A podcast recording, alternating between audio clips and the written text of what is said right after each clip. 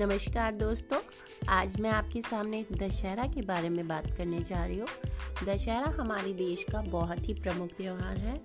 इसे हम बहुत ही धूमधाम से मनाते हैं। यह हिंदुओं के द्वारा मनाया जाने वाला एक बहुत ही महत्वपूर्ण त्यौहार है। यह दर्शाता है बुराई पर अच्छाई की जीत का। भगवान राम ने रावण को मारकर ये सिद्ध किया था कि बुराई का अंत होता है और हमेशा बुराई को यही परिणाम मिलता है। ये फेस्टिवल बहुत ही इम्पोर्टेंट भी है क्योंकि हमें काफ़ी कुछ सिखाता है कि जो रावण था वो काफ़ी ताकतवर था, उसे अपने ऊपर बहुत घमंड था, उसे लगता था कोई उसे हरा नहीं पाएगा और वो सर्वशक्तिमान है। लेकिन ये त्यौहार हमें सिखाता है कि लास्ट में जो बुराई चाहे कितनी भी बड़ी क्यों ना हो, उसका अंत ज़रूर होता है और अच्छाई के आगे बुराई कभी भी आगे नहीं बढ़ पाती।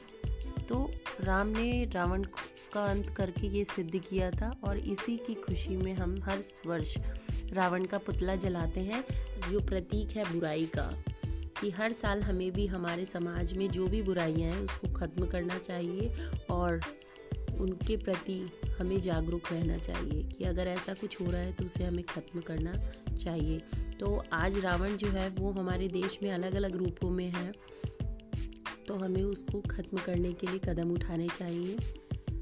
ये त्यौहार घरों में खुशियाँ लाता है। सभी अच्छे से तैयार होते हैं, अपने परिवार के साथ समय गुजारते हैं, बाहर जाते हैं, मेलों में जाते हैं और दशहरे का मज़ा लेते हैं। सारे स्ट्रीट्स में लाइट्स लगी होती हैं, हर जगह गाना चल रहा होता है और बड़े बड़े रावण के पुतले और मेघनाथ के कुंभकर्ण के पुतले सड़कों पे जलाए जाते हैं। छोटे बच्चों को इसमें बहुत ही मज़ा आता है, क्योंकि उनको लगता है कि ये बहुत ही इंटरेस्टिंग है पुतला बना के जलाना। बट उन्हें बताया जाता है कि भाई ये जो है, ये हर साल हम इसलिए जलाते हैं ताकि हम रावण रूपी जो भी बुराइयाँ हैं, जो भी बुराइयाँ हमारे समाज में हैं, हम उसको ख़त्म करें, उनकी तरफ़ ध्यान दें और रावण रूपी इस पुतले का अंत करें। और अच्छाई की जीत हो। ये हमें भगवान राम ने सिखाया है कि चाहे कितना भी टाइम लग जाए, पर अंत ज़रूर होगा।